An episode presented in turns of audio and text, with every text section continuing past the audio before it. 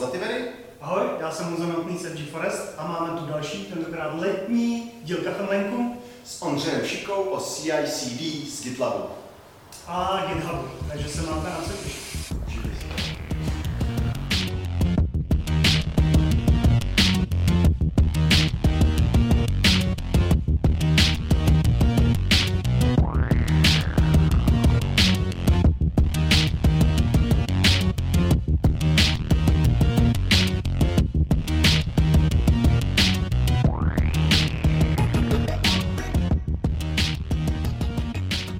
Tak do dnešního dílu jsme si pozvali Ondřeje Šiku, eh, který eh, dělá školení na GitLab, GitHub, eh, Actions a podobné záležitosti, Terraform. Dělal, no, je jedním z vývojářů Slashpoolu. A dnešní téma, který bychom tady chtěli otevřít, je vlastně tvorba pipeline pro, pro continuous delivery a nějaký best practices – jakým způsobem eh, se to vytváří v GitLabu, jaký jsou rozdíly proti GitHubu, případně další, další nástroje, které se proto eh, používají. No a vzhledem k tomu, že Ondra, Ondra dělá školení na tohle, tak, tak je skutečně odborníkem. My jsme právě na tomhle tom školení byli vlastně jakoby foresti a musím říct, že nás to teda hodně nakoplo a řadu věcí jsme díky tomu jako měli zvládnutý mnohem dřív. Tak tom tak, případě je dobrý, že jsem si zařídil školení zadarmo. tak. Honza ho zařídil. tak povídej. jo, tak jestli nám můžeš říct něco málo eh, o těch vlastně školeních, co děláš, protože ten GitLab je jenom asi jedno, jedno z těch víc. Jo. Já vlastně dělám školení celý ty DevOps pipeline, vlastně od verzování v Gitu po nějaké jako setup infrastruktury v Kubernetes a v cloudu. A v zásadě s těma firmama někdy začneme a nějakým stylem jako eh, postupujeme, tak aby jsme měli vlastně zautomatizovaný ten proces toho doručování vlastně nejen jako kódu, ale hlavně jako business logiky zákazníkům, což vlastně obnáší mít nějaký jako stabilní proces toho CI/CD a zavedený, zavedený jako DevOps. A v zásadě, když uh, jako potřebují klienti něco, nebo potřebujeme nebo chtějí Eh, jít tady tímhle tím procesem, tak uh, se koukneme a začneme tam, kde jako je potřeba začít. Pokud máme SVN, nebo pokud, nedej bože, jako neverzujou, tak začneme Gitem a pak nějak tady na tady ty open source pipeline pokračujeme dál. Git, uh, GitLab, GitLab CI jako continuous integration, potom Docker Kubernetes a nějaká infrastruktura ideálně zpravovaná Terraformem plus věci, které jsou okolo, jako je monitoring v Prometheu, logování v Elastiku nebo v Greylogu a podobně celý to postavené na open sourceu a primárně no, jako velká část se dá dělat self-hosted, část uh, se dá posunout do cloudu. V zásadě uh, mám jako klienty na obou, obou uh, verzích. Někteří chtějí striktně všechno u sebe, někteří naopak toho chtějí mít u sebe co nejmíň. Tady na tady, na tady tom steku, který jsem si vybral já, je jako dobrý, to, že se dají využít jako v obě obě varianty a další velkou výhodou, že je to jako platformě nezá, nezávis, uh, nezávislý. Znamená, že jako můžete mít apky psané v Goučku, můžete mít nějaký větší Java hydry a je to v zásadě jedno, můžete mít PHP, který potom, nedej bohy, budete deployovat FTPkem na FTP někam, ale v zásadě to jde taky. A v zásadě, i když máme to, to tu apku v tom PHP, kterou deployujeme na to FTP, tak uh, a předtím jsme to editovali na serveru a podobné jako věci, tak uh, jsme schopni prostě ten proces nějakým, nebo tady ten způsob toho nasazování, toho vývoje nějakým způsobem kultivovat, že od toho, že zavedeme Git a nějaký jednoduchý deployment do toho, do toho FTPka, tak můžeme přes jako to, že to zdokurujeme a budeme to provozovat někde v Docker Compose na jednom stroji, se dostat v zásadě až k tomu, že to pojedeme v nějakým Kubernetes nebo přepíšem do AMPT, to je v zásadě asi, asi jedno. Ale jsem schopen, jako to, to, co děláme, že někdy na tenhle ten, uh, na tenhle ten proces naskočíme a já pomáhám s tím zbytkem, aby to bylo jako bezpečnější, jednodušší pro vývojáře a rychlejší. Celý, zkrasoval jsem celý ten jako release cycle. Že to jsou ty školení. Všechno jsou to hands-on workshopy. Myslím, že se tím školením daří. Účastníci jsou většinou jako spokojení. No my, my vlastně jenom, proč jsme tam my třeba šli, je, že u nás se historicky používal Jenkins, měli, máme teda i Team City, a prostě problém tam v tom byl, že to se postupně dostalo do takového režimu, že to bylo jako nespravovatelná jako záležitost. Jo, byť jsme začali používat v Jenkinsu, už jsou taky ty programovatelné skripty, které jsme dávali uh, jako společně s tím, s tím uh, source kodem, ale stejně ta, ten ekosystém těch pluginů a, a to naklikávání, stejně to tam jako furt zůstávalo a i s tím škálováním potom jsme měli jako problémy a, a s tím, že jsme začali používat GitLab pro verzování jako zdrojového kódu, ať jsme viděli, co všechno vlastně integruje, tak, tak nás právě zajímalo, jak tam vypadají ty GitLabové pipeliny. To by mě zajímalo, v čem, ty, eh, v čem vy řešíte continuous My, my jsme používali jako bucket, protože jsme jako na GitHub a jako přiznám, přiznám se, že continuous jako deployment my máme na kliknutí tlačítka to znamená, že my zmačkneme tlačítko. No a řeší vám to co, GitHub Actions nebo? Ne, prostě já zmačknu tlačítko, kde se pustí lambda, která to zbuildí, která pustí Docker, kde se to zbuildí a deployne tam. Takže to máte oskriptovaný vlastním způsobem někde prostě jako v roku.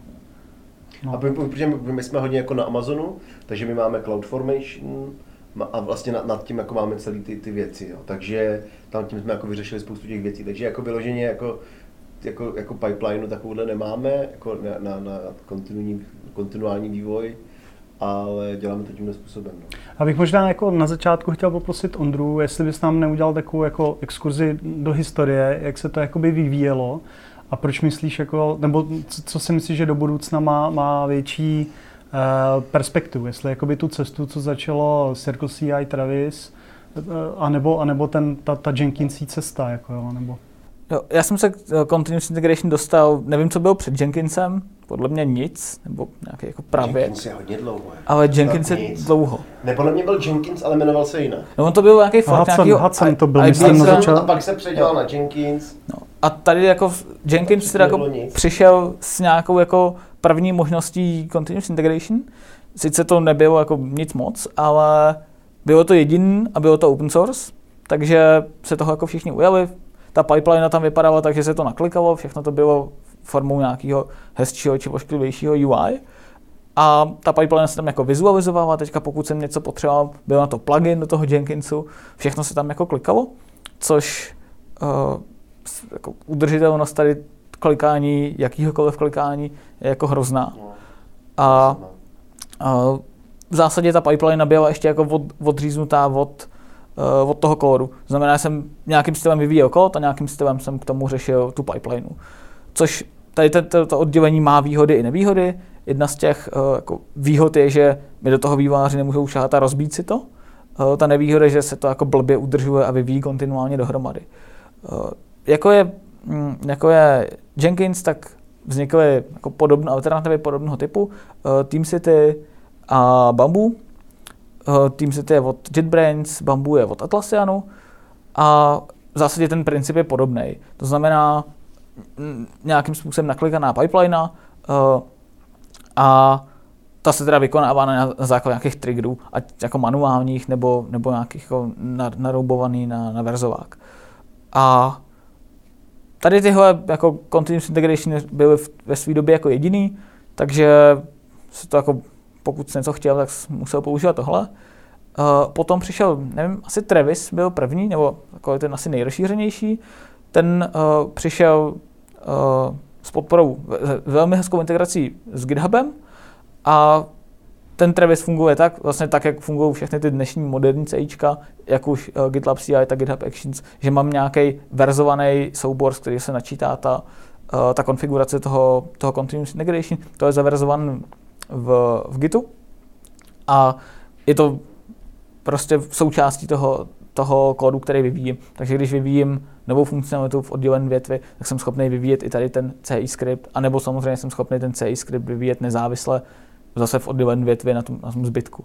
Takže to, je, to byl ten jako velký skok těchto těch nástrojů a v zásadě byl dlouho, dlouho Travis, uh, a v té době, kdy jako byl Travis, tak vlastně asi ani nebyl GitLab ještě.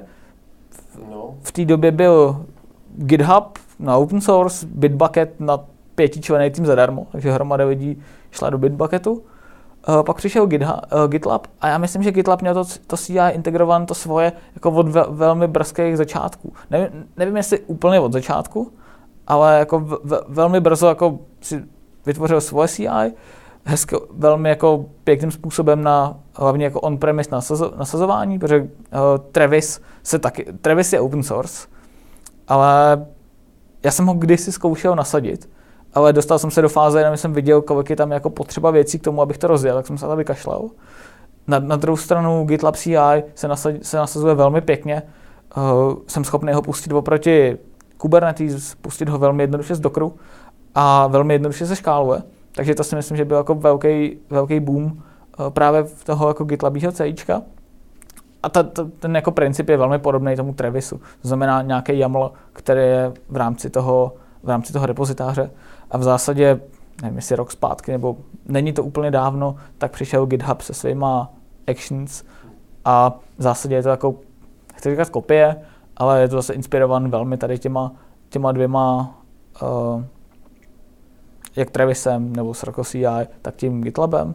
Vím, že Bitbucket má taky nějaký Bitbucket pipelines.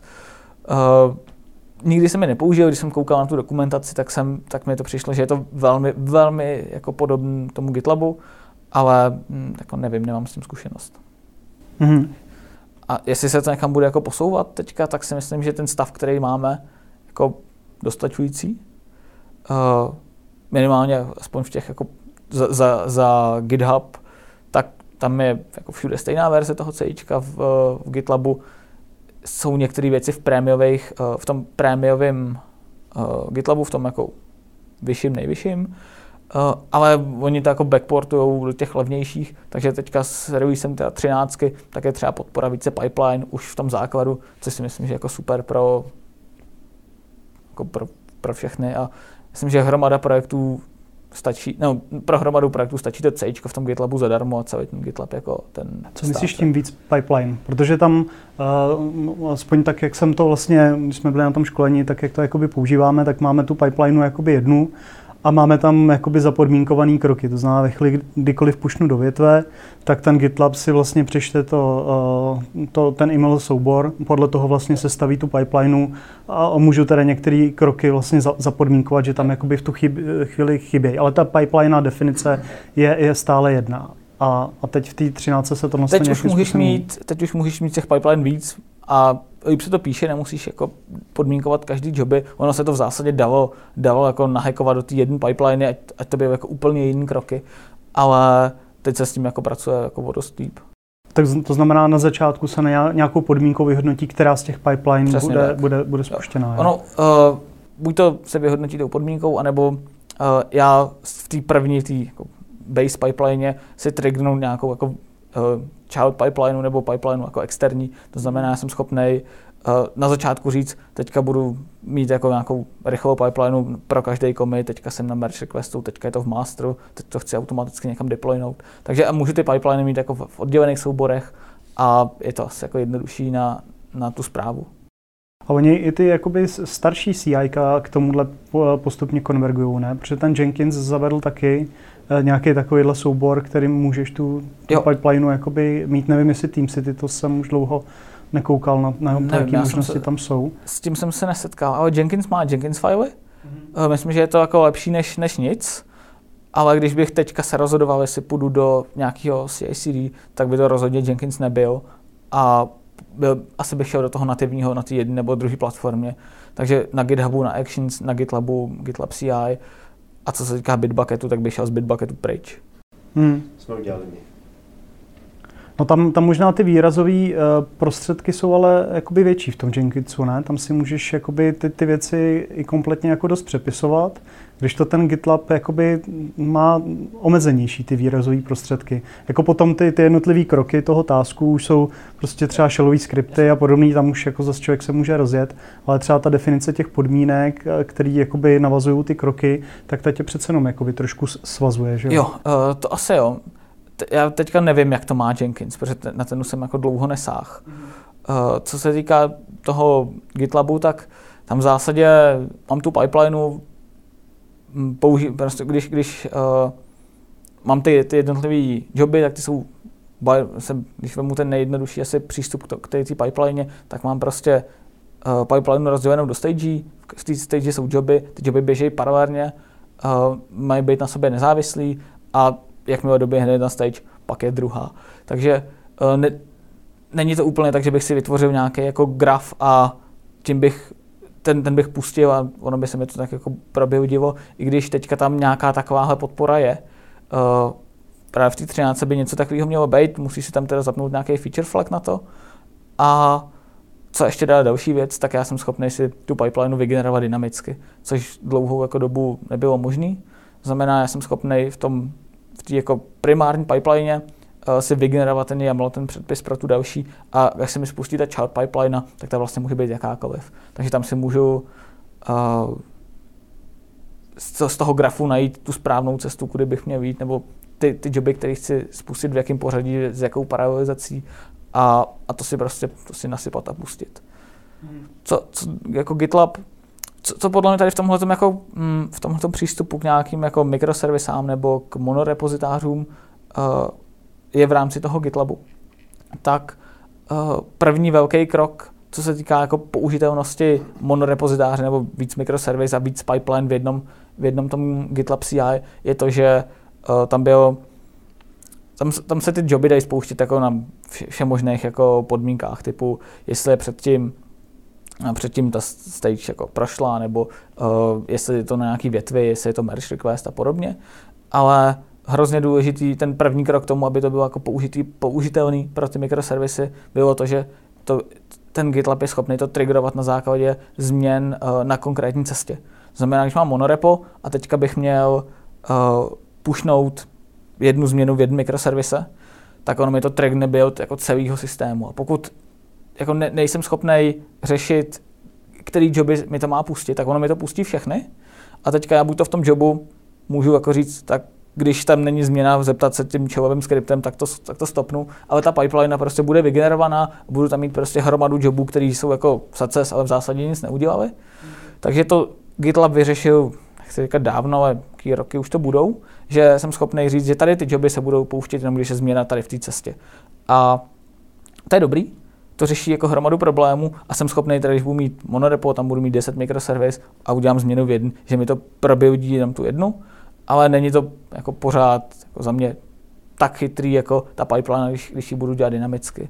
Vys, uh, mám prostě uh, nějaký Next projekt, je tam hromada jako site a já teďka chci jako udělám někde nějakou změnu a někde na nějakém, dejme tomu, v jednom tom projektu, tak uh, ono mi to řekne, ha, změnil se jeden projekt, projde ta jedna pipeline, to je v pohodě.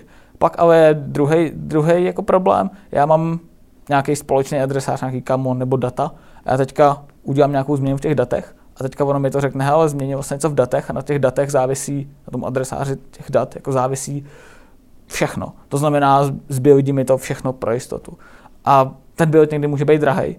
A v zásadě jako triggerovat to pokaždý, když se změní to dato, nemusí být úplně jako, jako dobrý, tak já jsem schopný uh, jako si v zásadě říct, OK, tady na tohleto dato sedí nějaká tady ta mikroservisa, ale uh, problém v tomhle je, že uh, to už nemůžu dělat v vozovkách tak genericky a nemůžu jako tolik jako přepoužívat ten kód a je to furt YAML, takže byť tam jsou nějaký kotvy, tak se tím nevyřeší úplně všechno a v zásadě to znamená ten soubor vzít, mít ho napsaný někde v Pythonu, v, nějakým způsobem si ho stemplateovat a vy, vyrenderovat si ten CI, uh, CI/CD uh, konfigurák a komitnout ho, což zase není hezký, protože tam máme komitovaný nějaký generovaný kód, což typicky nechcem. A to právě řeší uh, ta GitLab 13, že tady tu věc jsme schopni jako vygenerovat za běhu uh, v rámci toho uh, ty první pipeline, která nám vlastně vygeneruje tu, tu child pipeline, která už může být uh, složitá jakkoliv. Takže my si vytáhneme, že tady to dato mění tady tři, tyhle ty, ty tři projekty a je úplně jedno, jestli to vytáhneme nějakým naším chytřejším konfigurákem, anebo že to prostě se podívá, kam ten JavaScript prostě, který ty balíky si importuje. Takže uh, to je za mě ten jako další, další jako velký posun v tom CI/CD na GitLabu, že jsme teda schopni nějakou část dělat za běhu. Zase asi doporučil bych to jenom tam, kde to jako má smysl. Rozhodně bych se jako nesnažil to generovat jako rovnou. Čím víc toho statického, tím je to jednodušší, tím líp se to debuguje, ale, ale ty možnosti tam jsou. No a ten GitLab má i jakoby zajímavé možnosti, když nemáš monorepo, že jo? protože on si umí skrz různé repozitáře, uh, umí triggerovat buildy jo. i skrz různé repozitáře, nebo naopak třeba ten YAML si uh, vyzdílet z jednoho, uh, z jednoho adresu. Je to tak, že dřív to nebylo, je to zase novinka. A dřív teda, když jsi jako chtěl mít společnou pipeline, tak to jsi měl repozitář z pipelineu, který se přes API triggeroval pustu pipelineu, což je jako na nic, protože když ta pipeline ti zároveň kontroluje merge requesty, tak je ty, typicky chceš mít v těch repozitářích, ale zase teďka už, uh, nevím, jestli je to 12,5 GitLab, anebo jestli je to teďka ta, tři, uh, ta 13, tak uh, dokáže triggerovat v té jedné pipeline i pipeline jiných a dokáže si na ně i počkat, anebo to neřešit. To znamená, já jsem schopný, když udělám nějakou mikroservisu, která závisí na nějaký jiný, tak jim trignout ty pipeliny, ty, ty se spustějí, tak uh, v zásadě jsem schopný jako si počkat i, že to ostatní, co na tom mým kódu závisí, tak, uh, tak se zběhodilo a proběhlo, což je super. A je to v tom repozitáři, to znamená, že když udělám merge request, tak ono mi to prostě počká, jestli všechno, co, co potřebuju pustit, tak se pustí a pak mi to dovolí teda ten merge, což je super. Takže ono to umí už hezky triggerovat i ty pipeline těch jiných repozitářů, nemusíme to jako hackovat přes APIčka, který tam teda jako, přes který se to dá dělat jako dlouho, ale teďka to jako uh, tak komponent těch triggerů v tom C funguje jako moc pěkně, to znamená, já si tedy komitnu do jednoho a on mi to jako trigne rovnou ty, ty další mikroservisy. Ale za mě teda, a nevím jak za vás, ale za mě je monorepo jako super přístup. Takže... My máme taky, no. Ale my používáme vlastně ten druho, tu druhou věc a to je to, že chceme mít jako skrz firmu sdílené, sdílenou jednu definici pipeline, protože my máme prostě nějaký základní, základní platformu a pak z toho prostě desítky projektů. A, a ty desítky projektů, ale víceméně tyhle věci chceme mít stejný a chceme to v čase vyvíjet a vylepšovat jako společně. Takže vlastně máme repo, kde nám běží ten jakoby sdílený YAML, konfigurovatelný a ten vlastně, když si zakládáme jakoby nový projektový repo, eh, tak vlastně eh, tam ten YAML jenom víceméně eh, ho použije jako šablonu že jo, z, z toho repozitáře a jenom vlastně nekonfiguruje pár proměných a víme, že tam máme poměrně jako kašotou a standardizovanou pipeline. Jo, no. jo to je jako druhá vlastnost, jak, jak sdílet ten kód. Hádám, že teda vy nemáte, mon, má, nemáte monorepo a každý ten projekt svůj repozitář a děláte to právě. To nedává jakoby smysl, protože jako monorepo máme pro tu platformu, Jasně, ale... která je prostě třeba 50 modulů, nebo já nevím, kolik, kolik toho tam eh, je, ale když máme jakoby pro zákaznický projekt, tak ten sedí v samostatném repozitáři. Vy tam jako sdílíte Jarko, anebo normálně jako klounete to, to, tu platformu, no, sdílíte Jarko? No, no, no, vlastně přes, přes Maven váš, repository. Což celý ten váš systém vlastně jsou pluginy, které píšete do toho jádra. Mhm, je to tak, no. Jo. A tím se dá docela dobře udržet ty jednotlivé verze. Jo, jo, tohle, tohle docela funguje. Uh, hele, můžeš nám dát nějaký třeba porovnání s GitHub Actions? Ty jsou teď relativně taky čerství. Uh, je to tak jako, že GitHub okopíroval GitLab, nebo... Ale já si Nemyslím, že jo, no takhle, inspirovali se, no jako proč ne. Je to, ten GitLab je navržený jako moc pěkně. Uh, na druhou stranu ten GitHub taky. Uh, zase ono to jako dneska, kdybys chtěl dělat jakýkoliv jiný C, tak, tak to bude podobné. Prostě budeš mít nějaký verzovaný konfigurák toho, toho C a nějaký workery, který se budou připojovat k tomu, uh, k tomu GitLabu, GitHubu a budou si brát tu práci. Co ale GitHub udělal jako velmi pěkně, je možnost jako více pipeline, to znamená jako víc oddělených, uh, oddělených těch jako pipeline na cokoliv, ať už je to na merge requesty, na nový komity, na nějaký releasy, tak uh, toho teda udělal dřív, než, než tady tu podporu tam jako dopsal GitLab. A myslím, že to mají jako v GitHubu udělan hezčí formou, uh, i když nemají teda dynamické pipeliny, ale, ale mají to pěkný co, se, co na tom GitHubu je ještě jako lepší nebo pěkný je, že mají hezky vymyšlené jako sdílení toho kódu i jako směrem mezi uživatelem a prostě víc tou jako komunitní cestou. To znamená, že já když mám to, to sdílení těch částí té pipeline nebo klidně celý ty pipeline v rámci toho GitLabu, tak uh, se naimportuju nějaký joby, dám, tam, dám to, nakonfiguruju to nějakýma proměnejma a ono to ono to jede. Ty joby ale už jako počítají s nějakýma stagema a podobně. A tady jsem schopný mít uh, v těch actions, uh, mít tu, tu action, což je nějaký task, tak jsem schopný ho jako zařadit libovolně do té do platformy. To znamená, že já když budu, já jsem pro GitHub uh, si dělal nějaký, jako te, když jsem se s tím hrál, tak jsem si zkoušel buildit uh, tech pomocí uh, GitHub Actions a v zásadě jsem si udělal tu akci, tu mám normálně v public repozitáři, je dostupná na GitHubu a já si v každém, v jakýmkoliv jiném repozitáři můžu naimportovat jako jeden jako step v té pipeline. Mám hezky definované vstupy tady toho výstupy a já jsem schopný si prostě kolem tady toho jako víceméně malinkého krůčku udělat ten zbytek, to znamená, tady, mu, tady mám prostě step, který mi zbuildí uh, tech do, uh, do pdf vstup má cestu k tomu souboru, výstup má, kde, kde má být to pdf to je všechno. Proto si v tom jednom jobu můžu dát prostě, proto asi nedává smysl nic, ale za to můžu dát jako další, uh, další tady kousek, další tu, tu akci od někoho jiného. Dejme tomu, chci, to, chci tohoto hodit do nějakého artefaktu, nebo chci to dát k nějakému, pokud to bude třeba tagnutý, tak to chci dát jako do těch releaseových filů, jako nevím, jak se tam jmenují, ale jsem schopný prostě tady to nadspat třeba do těch releaseů a podobně. Hala, tam já, když jsem si vyhledával, tam je nějaký repozitory eh, těch, těch předpřipravených hmm. akcí a to jsem myslel, že to je jakoby nějaký jako mm, dodávaný GitHubem, tak to je komunitní, jo? Nebo ne. jak ty, jak ty jsi schopný ty tam nějakou akci si jako oni, oni, jsou, oni jsou, on, máš, myslím, GitHub slash Actions organizaci, kde jsou uh, kde jsou ty jako oficiální, takový ty základní, jako checkout repozitáře, mm-hmm. Upload artefaktů a podobně. Ale komunitně si můžeš vlastně z jakýkoliv organizace uh, vytáhnout ty akce na cokoliv. Znamená, HashiCorp má jako poměrně hezky zpracované akce, v tom oficiálním jsou ještě nějaký goučka, JavaScript jako na, zbuildě, na ale když jako ty budeš chtít svoji akci, tak uh, vytvoříš si v zásadě repozitář, kde budeš mít, myslím, že akorát Action YAML v tom tvém repozitáři, z kterého se načítá ta konfigurace a to je v zásadě všechno. A může ho jako přepoužít z jakýhokoliv, uh, z jakýhokoliv GitHubího GitHubího účtu. No ale když tam ty, ten, ta tvoje akce na něčem závisí, prostě, tak uh, ty to nějak dokážeš provázat s nějakým třeba Docker imagem tak, nebo něčím, jo. kde máš už třeba předpřipravený jo. něco. Ta akce v tom GitHubu může být uh, buď to jako puštění nějakého shellového skriptu v prostředí, který ten teda GitHub jako má, což je Ubuntu, Mac a, a Windows, anebo to může být Docker image. Takže já jsem schopný buď to v té akci jenom poskládat nějaký akce cizích a mít je puštět jako nějaký kroky plus shell, anebo uh, to bude jako Docker image. To znamená, uh, tady je image, entry point, ale to asi vlastně, to jak už pouštím ten Docker image, tak to asi nadefinuju v tom YAMLu. Který, a výhoda tady toho jako action YAMLu je ještě v tom, že já jsem schopný ho jako he, hezky popsat.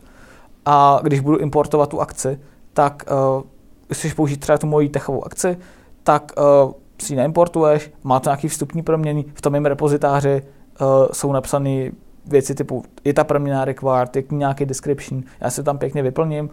A ty, když ji použiješ blbě, tak ono tě to, to, ono tě to nakope, že hele, chybí tady required proměna, třeba výstup toho fileu, takže prostě tu akci, takže tu pipeline nejsem schopný jako sestavit a spustit.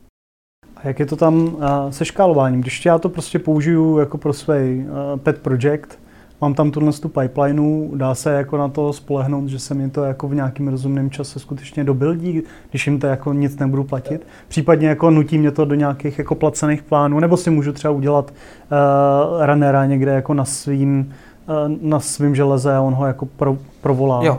Uh, můžeš, takhle, když budeš mít nějaký svůj pet projekt, nebo v zásadě jakýkoliv open source, tak GitHub říká, že máme rádi open source, open source buildíte zdarma. Takže uh, ten build uh, jako není úplně hned, ale zase ne, ne, že by to bylo nějak jako extra pomalé, extra pomalý. Git, vlastně GitLab nabízí taky nějaký shared runners a myslím, že GitHub je má rychlejší. Že, a má je, myslím, že i výkonnější. Uh, ale s těma, GitLab nebo GitHub? GitHub. GitHub. A myslím, no, takhle. Mm, nevím, jak, jak, jak, jsou na tom ty GitLab rendery teďka, protože ty shared rendery prakticky nepoužívám. Uh, na GitHubu teda používám jenom to, protože tam je to jako stačí, tam jsem myslím byl jako v pohodě a na GitHubu v zásadě mám jenom ty pet projekty, jako buildění tady CVčka a podobné podobné věci. Takže na tom je to funguje hezky A na co to používám, tak uh, občas na to, abych uh, synchronizoval kód mezi GitHubem a GitLabem, to znamená, mám ve obou C to, ať mi jako propušnou uh, repozitáři navzájem.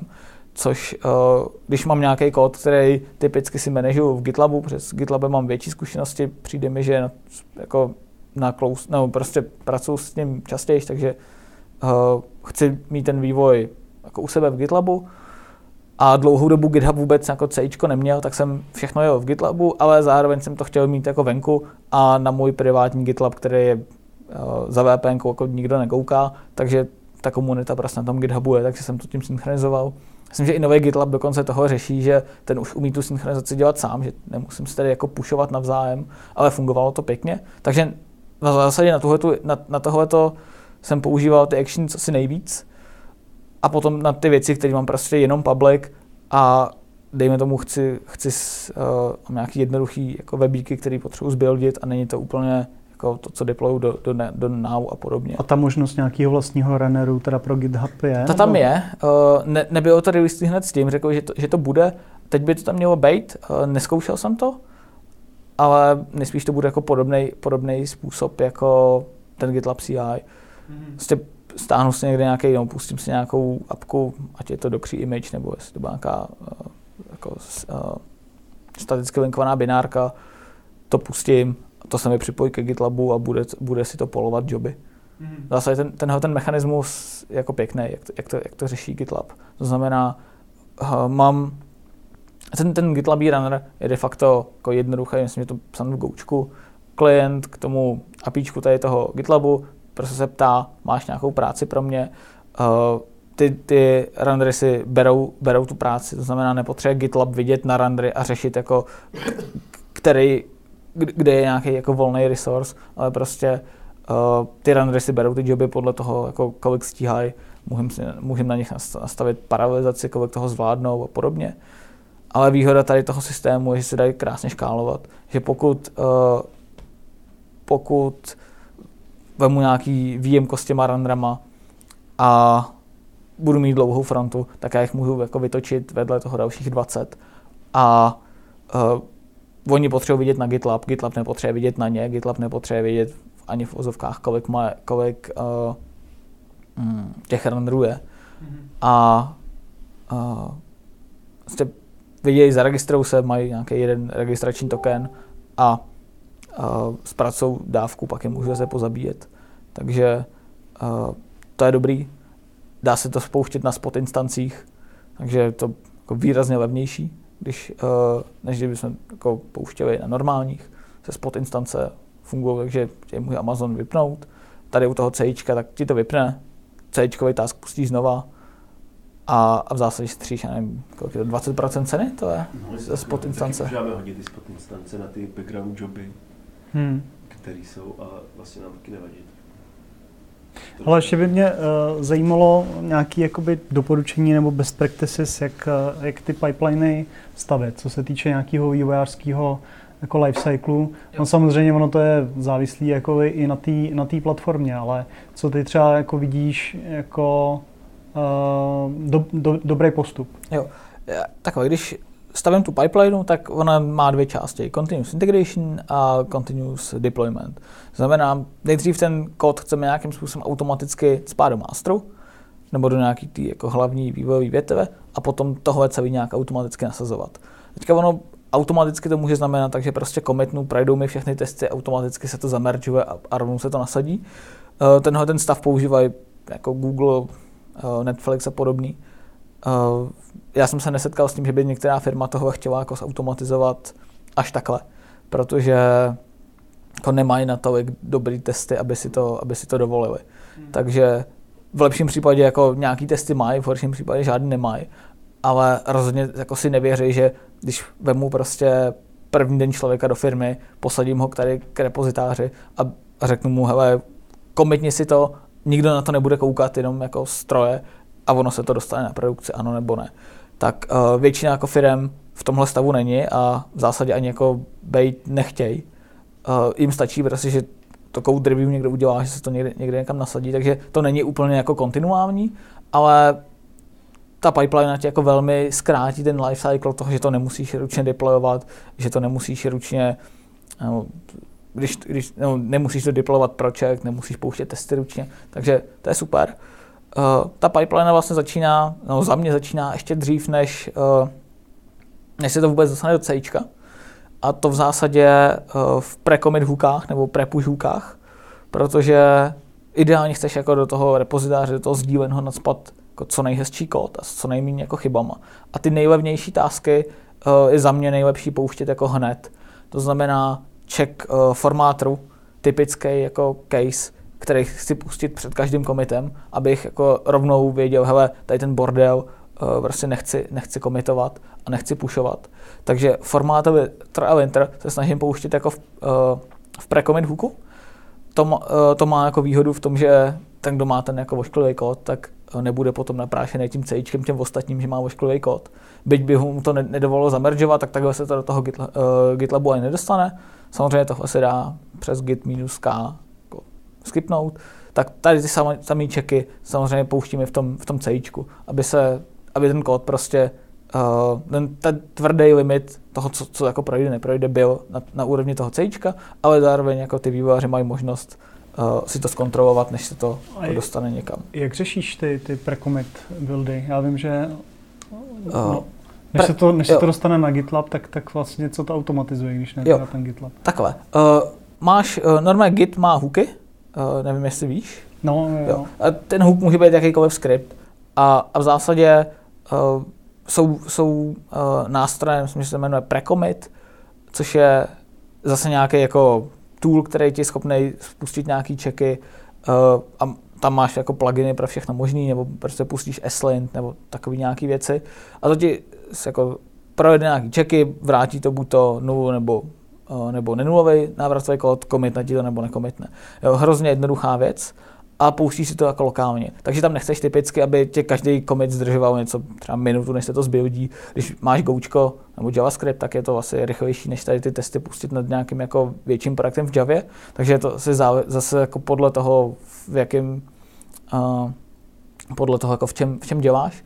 Já v zásadě většinu věcí Goučko, JavaScript, Python a tam tady to jako jde, jde pustit poměrně rychle, takže nějaký linter, formátor, ať ten kód má jako stejný, stejný formátování všude a ať tam jako odpadnou věci typu nedeklarovaná proměna nebo uh, nebo nevím, co ještě linter řeší, jako chybějící importy, importy navíc a nějaká ta základní statická analýza, to je většinou rychlý. To znamená, to jsem schopný pustit jako i jako v rámci toho komitování nebo před pushem.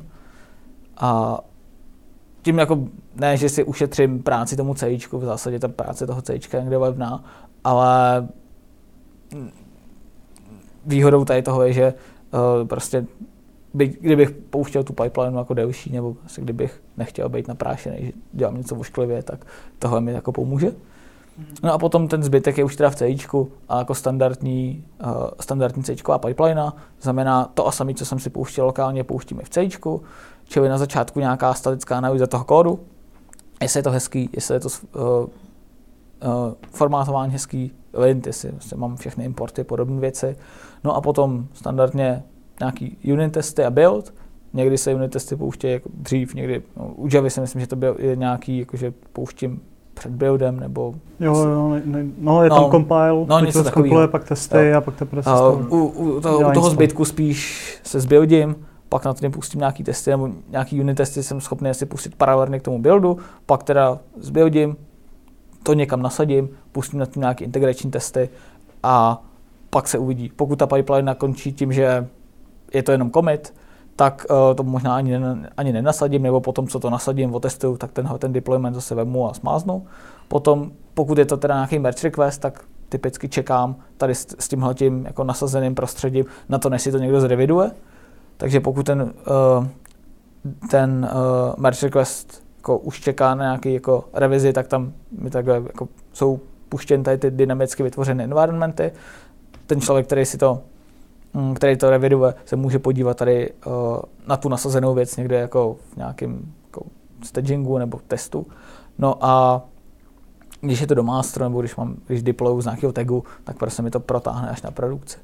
To vím, že bylo docela jako hezký, uh, co jsi nám ukazoval s tím že, že víceméně uděláš si uh, feature, feature větev, a když ji, když ji pušneš, tak ono ti to prostě rozjede do kremič, máš někde přímo live, se můžeš podívat na tom, jak to vypadá, jak je to funkční s těma změnama. Nemůžu si to teda úplně představit, jako, když by to byly jako desítky feature, v větším týmu se řešily prostě jako paralelně. No. Jsou tam takové ty věci, že potřebuješ nějakou jako bázi dat, že jo?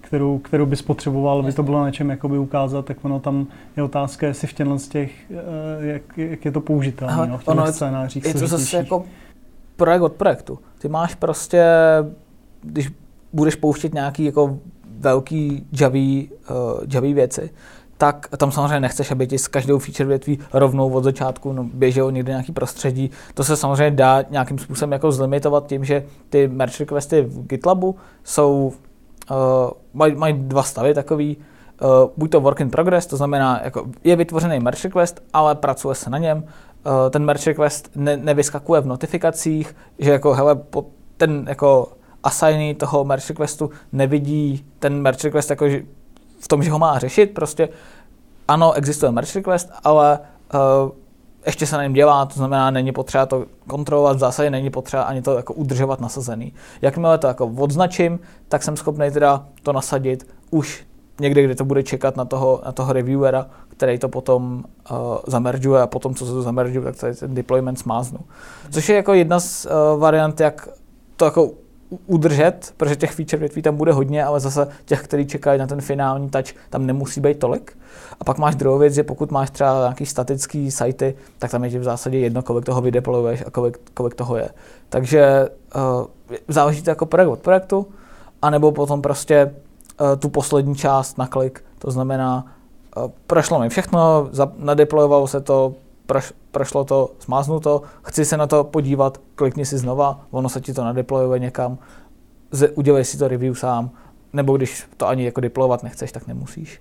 Jo, ale v zásadě tady s tím můžeš jako nabootstrapovat celý to prostředí, znamená včetně databáze s nějakýma datama, na to nasypat migrace, ale zase je to nějaká další práce, kterou asi ne vždycky potřebuješ, takže Hmm. To byl ještě docela zajímavý ten trik, co jsi nám ukazoval uh, ohledně domény, že jo? aby si mohl prostě vytvořit pro každý tohle prostředí uh, vlastně jako novou, novou doménu, de facto, kterých potřebuješ až N, že jo? podle toho, kolik těch feature zóna se schvaluje. A podepsat certifikát, vygenerovat prostě na tohle tu jakoby doménu. No. Jo. Uh, v zásadě my jsme to spolu řešili jenom s Dockerama, my jsme nepoužívali Kubernetes. S Kubernetes vlastně tady tenhle ten problém odpadá, protože Eh, máš nějaký ingres a ten ti, ten, tady, tady o to jako se stará, takže ty mu jenom řekneš, jaký má být ten entry point a uh, on si ten zbytek zařídí sám. Nebo respektive zařídí to stejným nástrojem, kterým jsme to my řešili společně. Pokud Kubernetes nemáš, používáš jenom Dockery, v zásadě já se snažím to celý CI/CD mít v Dockerech, protože mi to umožňuje to prostředí jako unifikovat. Ale pokud mám ty Dockery, chci někde provozovat, tak uh, ideální je si pustit nějakou reverzní proxy, která mi bude směřovat na ty jednotlivé deploymenty. Ty deploymenty, pokud mám na jednom stroji v Dockeru, tak jsem schopný pustit traffic, píše se to traffic, je to jako uh, edge proxy, uh, která je poměrně populární, jak teda použitá samot, samostatně, tak uh, použitá z Kubernetes, právě jako ten ingress controller, který nám dělá to, že uh, jednotlivé requesty podle toho, jaký mají nevím, webové cesty, jaký mají domény, tak směřuje na jednotlivé kontejnery nebo běžící servisy v Kubernetes. A ten trafik právě umí dělat to, že automaticky generuje ssl certifikáty, automaticky sleduje uh, Docree socket nebo uh, Kubernetes master a podle toho uh, si nastavuje ty, ty pravidla, uh, ty uh, jako forwardovací pravidla. Tudíž já nasměruju prostě tady nějaký wildcard někam na, na tady ten traffic a jedno, jestli to bude Doxy host nebo Kubernetes cluster, ale v zásadě si tam udělám N prostředí vedle sebe, traffic se mi postará o SSL a celý, celý ten jako způsob jako velmi, uh, velmi jednoduchý. A to, to asi vše, no, k tomu. Ten, pokud, pokud jako něco deployu do krem, tak ten traffic je rozhodně něco, co stojí za zmínku, podívat se na to a nepoužívat HA proxy, Nginx před dokříma kontejnerama. Myslím, že ten trafik je v tomhle ohledu jako velký jako posun dopředu. No. Hmm.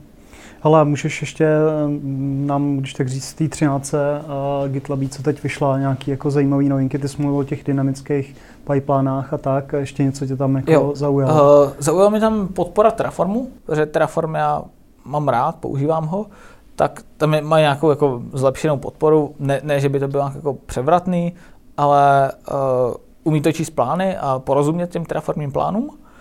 Uh, pak mi tam zaujaly hlavně tady ty dynamické pipeliny a přemýšlím, jestli co, co, co tam bylo jako zajímavého.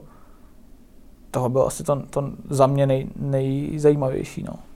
Já vím, že jsem se tam namlsal na ty security eh, záležitosti, ale pak, pak jsem si přečetl, že to jo, je pro Enterprise. Těch, jasně, 100, 100 dolarový plán asi nemáte. no, no, takže, takže to no. Ale jako vypadá to pěkně, no. my jsme s tím jako spokojení, s tím GitLabem. Hlavně jako tím, že vlastně on integruje další nástroje, že to prostě není jenom o tomhle, že vlastně mají tam zaintegrovaný i Prometheus, že jo, a Sentry a další jako záležitosti. Možná ještě o tomhle si bys nám jo. něco trošku Jako GitLab, povídal. oni z něj dělají, no primárně to byl prostě repozitářový hosting, jako všechny ostatní, oni z toho se snaží udělat jako DevOps platformu a mně to přijde jako hezký. Uh, minimálně jako C tam mají zmáklý fakt pěkně. Uh, ty další integrace, uh, mají tam integraci s Kubernetes, která dřív byla jako, spíš tam byla, než by byla použitelná. Teďka si myslím, že to je dobrý. Uh, i když uh, pořád teda jako um, pořád ta integrace s Kubernetes tam je v tom stavu, že aby fungovaly ty instalace těch jejich pluginů, tak potřebuji Helm, uh, nebo potřebuji Tiver běžící v Kubernetes, ale Helm 3 už Tiver nepoužívá a používat ho typicky nechceš, takže to tam je pořád ještě takový jako horší, to znamená, že oni chtějí ten Helm 2. Uh, ale je tam nějaká integrace, když uh, pouštím něco nějaké jako Kubernetes tásky v tom CI, tak mám rovnou jako předkonfigurovaný kubectl a Helm, což je super. To znamená, jsem schopný jako volat si z těch, uh, z těch jobů Kubernetes v zásadě proti těm svým klastrům velmi, velmi jednoduše. Uh, integrace s Prometem uh, na nějaký metriky, integrace ze Sentry, integrace s... Možná jenom, co ty nástroje jo. ještě dělají, protože možná ne všichni jako vědějí. Prometheus je nástroj, který sbírá nějaký metrický data, Uh, ale v podstatě schopný... náhrada třeba na GIOS náhrada nebo na GIOS. Je, to, je, to, je to monitoring na základě jako metrik, to znamená kolektuju nějaký metriky, ideálně kolektuju jako všechno a když je průser, tak pak no, řeším, jako, jaký metriky si můžu vyzobat ještě krom těch standardních, který sleduju. Uh, takže ty aplikace mají nějaký uh, metrický endpoint, já, já si sbírám ty data, tyhle ty data jsem teda schopný nějakým způsobem dostat i do GitLabu. Uh, typicky mám nad tím postavený nějaký alerting, uh, což, je, což řeší Alert Manager, který je součást toho Prometheus stacku a jsem schopný zároveň tady ty alerty posu, posílat jako všude možně, Slack, PagerDuty, uh, e-mail. A uh, jsem schopný tady ty alerty zase zpátky spát jako do GitLabu, což uh, vlastně můžu tam vidět, nevím, jaký to má moc jako smysl, ale, ale jde to. Ale agregu, můžu v tom agregovat jak teda alerty odkudkoliv v tom GitLabu, má nějaký API, který si dá použít i s tím s tím alert manažerem a můžu na to napojit centry, takže jako aspoň nějaký jako základní přehled o všech těch chybách můžu mít. Co vlastně to Sentry dělá, tak Sentry je nástroj, který error tracking, no, tak myslím, že jo, tak nějak se to jmenuje. A je to v zásadě o tom, že to Sentry uh, se napojí na jako framework nebo jádro té vaší aplikace a je schopný vám jako vyčíst stack trace té aplikace a uložit vám ho někam. Nastane výjimka, no, dělá to vlastně, statistiky, že jo. serverový, tak frontendový to umí. Mm-hmm. A buď se to používá, že to provozují Centry, myslím, se to jmenuje. No, ne, Centry a já už to je teďka. Je to, to, to placení je šíleně drahý, ale je to open source. Vy ho používáte? Ale to stojí 20 dolarů. Fakt? Tak možná změníme price. Je, je pravda, že vždycky v půlce měsíce už vypršíme množství requestů. tak možná proto. takže, takže to je, je pravda, že možná proto to máme levný, protože pak to přiškrtí a, a že to vlastně netrvá. No, ale, ale je, že to je open source, můžeš si to rozjet sám u sebe. Mm. Uh, ty první verze byly jako méně žravý, tady v tom už je Kafka, mají takový robustnější, což je na druhou stranu, pokud máš jako větší aplikace pěkný, pokud monitoruješ jeden webísek, tak je to si overhead. Hele, a ten Prometheus a Sentry to instaluješ jakoby bokem a jenom to propojíš s tím GitLabem, nebo oni to nějak bundlují? Tak oni to, oni to jako umožňují instalovat jako v rámci toho GitLabu, ale já jsem to nikdy nedělal. Za prvý, protože potřebuješ ten Helm 2 s tím Tilerem, takže potřebuješ nějakou jako věc, která běží v Kubernetes, kterou jako hrom, hromada lidí jako nechce a já jsem jako taky nechci. A typicky, uh, no, za mě je jednodušší si toho jako nastavit vedle a propojit s tím GitLabem. I, i, Kubernetes, i, i ty komponenty do těch Kubernetes, oni jsou schopni nějakou část jako tam nainstalovat z toho GitLabu, ale já ten cluster chci manažovat jako od sebe svýma jako deklarativníma věcma, než klikáním v GitLabu. Jo, já nechci, no, čím víc toho můžu man, jako nastavovat z nějakého jako deklarativního konfiguráku, tím líp. Čímž můžu ještě k tady tomu jako zmínit, že Terraform má, no, GitLab má Terraformí provider. To znamená, že jsem schopný velkou část nastavení GitLabu nastavovat jako deklarativně v Terraformu. Hmm. Což je za mě jako velmi dobrá věc. A pokud jako klikáte uživatele v GitLabu, klikáte projekty v GitLabu a to asi co je nejhorší na to klikání je nastavání c proměných. Tak to se všechno dá nadspat do Terraformího manifestu a mít to deklarativně jako nastaveném souboru. Prostě si to klikáte, jak to děláte blbě. Jo. Hele, a tam, je, tam jsem koukal, že, že je něco jako feature flagy, to znamená, tam se to asi i dá nějakým způsobem propojit, ne? Potom uh, ten deployment, jakože když bys, uh, než půjdeš na produkci, takže to třeba nasadíš jenom na část, na část strojů, nebo někde zapneš feature flagy a tak dále, dá se to jakoby zautomatizovat tohle, nebo... Uh, teď Uh, Nevím, co myslíš. Já vím, že v GitLabu jsem narazil na sekci, která se týká feature flagů, že jo. přímo oni tohle to jako nějakým způsobem jako podporují. A že to je v podstatě jakoby forma toho, jak když to dostaneš nový kód na produkci, ale třeba jenom některým uživatelům zapneš nějakou feature a pozorně se díváš, jestli ti chodí, jak se změnily metriky a jestli ti začaly chodit nějaký s tím zkušenosti nemám. Nemáš. Nemám. A vím, že o tom tam jako psali, že něco tam takového je, tak jsem nevěděl, jestli, jestli nám o tom povíš víc. A, a ty další nástroje integrovaný, tam vím, že jo. myslím Mattermost mají, ne? Jo, on Mattermost má dokonce integrovaný v GitLabu tím stylem, že pokud máš jako uh, on self-hosted GitLab, tak jsi schopný něco tam v konfiguraci jako zapnout a pustí se ti Mattermost součástí jako toho výjmu. To je, to, je, to je open source Slack alternativa. V zásadě, v zásadě jako self-hosted Slack. A integraci se Slackem, s, uh, s Mattermostem mají na, záka- na jako úrovni toho, že jsem schopný jako ve, těma slash komandama vytvářet nějaké issue, triggerovat nějaké buildy. Uh, Vím, že někdy, někdy jako asi, asi mám, ale nepoužívám to. Eh, většina, většina těch věcí se mi ideálně tvoří sama a když ne, tak stejně spíš jako čumím do toho UI, toho GitLabu a tam si a tam se jako klikám a spouštím to, co, co potřebuju. Hmm. Ale v zásadě GitLab má ještě integrace s Jirou a podobnýma věcma, takže pokud jako nechci používat uh, ty jejich issuečka, co tam jsou, jsem schopný to mít jako vedle a v zásadě uh, ty, co jako tvrdí, že my, my potřebujeme jako Bitbucket, protože máme Jiru, Atlasy a Stack, tak uh, mně přijde, že ten Bitbucket jako hrozně zaspal a v zásadě GitHub nebo GitLab v obojí to propojí tady s Jirou, když chceš Jiru a jsme měli hostovanou díru, byla strašně pomalá. Hmm. Pustili to vždycky, když jsem otevřel tiket. Ona je pomalá, no, ale... My jsme přešli jako na GitHub, kde my se tam používáme ty issues, a to je výrazně rychlejší. Hmm. Vždycky hrozně prudil, když jste otevřeli 15 vteřin nebo jak než se načetli všechny ty single page aplikace. Ten GitHub je rychlej, že se na to přešli. GitLab taky teda. Jo, ten, je rychlej. Hmm, on je psaný jakoby taky uh, jako SPAčko, oni to mají Vue.js, jsem se koukal, čím je to napsané, je to fakt jako moc, hmm. je to svižný, no. Je na velkých repozitářích teda jako jako já v zásadě nepoužívám Jira a věci okolo to do těch issueček, jak GitHub, tak GitLab a funguje to dobře. Mně jsou docela tyhle ty nástroje hodně dobrý, já myslím, že Jira v tom roste velká konkurence. Hmm. Zvlášť jako není potřeba, ne, nepotřebuješ to instalovat, nepotřebuješ to, to platit a máš, a máš tady jako velmi, velmi hezkou integraci, to znamená, hmm. vidíš jako z komitů issuečka, z issueček komity, a tak co se dá udělat? Jako Jira to umí taky, ale tady to máš native no, a, a máš to bez práce. No. Je to, a je to rychlý, takový jako lehčí. No. A, nemá, a co je výhoda, nebo za, za mě, jako spíš z toho jako startupového prostředí, je, že tam nemůžeš dělat jako ty business šílenosti, které jsi schopný udělat v té žíře. Prostě.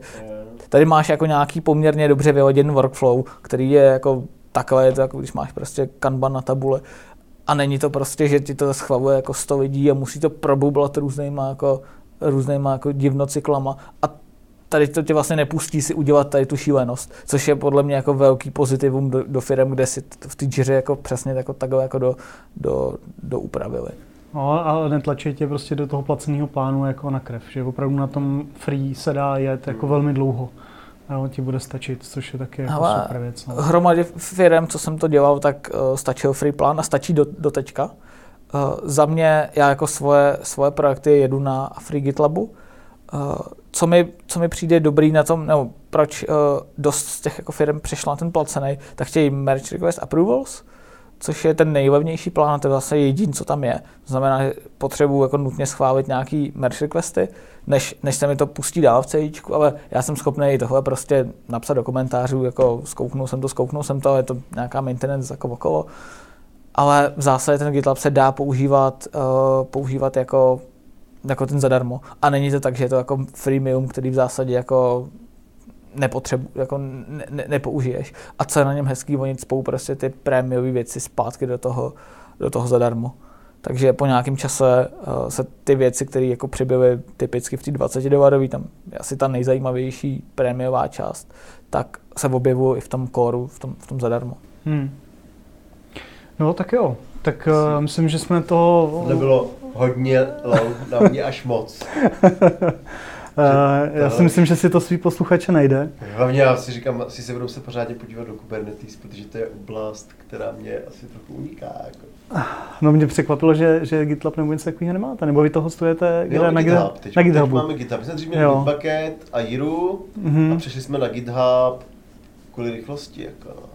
Jo, a ty actions tam neskoušel jako na, na no, protože my to máme udělaný nad uh, jako Amazonem, že prostě máš ten tlačítko, a ono to jako udělá ten deploy, že jsme to vlastně jako naskriptovali, ale ten skript má 20-30 řádků. No, ale jako Máme test, jednu apku, že Ale spouštění testů, že jo, po každém, po každém puši a, a nějaký to ne, ten... To, ne, to děláme manuálně, ne, to vždycky developer no. musí prostě pustit, no. Což jako je asi blbý, No. Ale děláme to takhle. Č- čas na to si to jako přepsat do, do CI? Pustí, no, jako asi, pustí to i v pátek večer asi, před odchodem na víkend domů.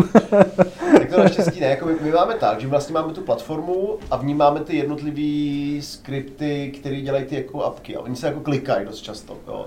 Takže tam jako většinou to, to klikáme, to, to, děláme podporu nějaké aplikace, tak ji vlastně naklikáme, mapujeme modely a takové jako věci a toho programu tam je jako minimum, že, že jako nějaký třeba writer, když zapisujeme data do toho systému, ale to je třeba jenom 30 řádků. Takže to jsou jako ty jednotlivé apky a ty mají jako vlastní releaseovací cyklus mm-hmm. ty apky a pak máme tu základní platformu a do ní už jako se snažíme dělat jako méně úprav než dřív, takže tam v podstatě dneska dělá jako na tom úpravě asi jeden developer, jako a v ostatní všichni jedou vlastně už mm. v rámci té platformy. No.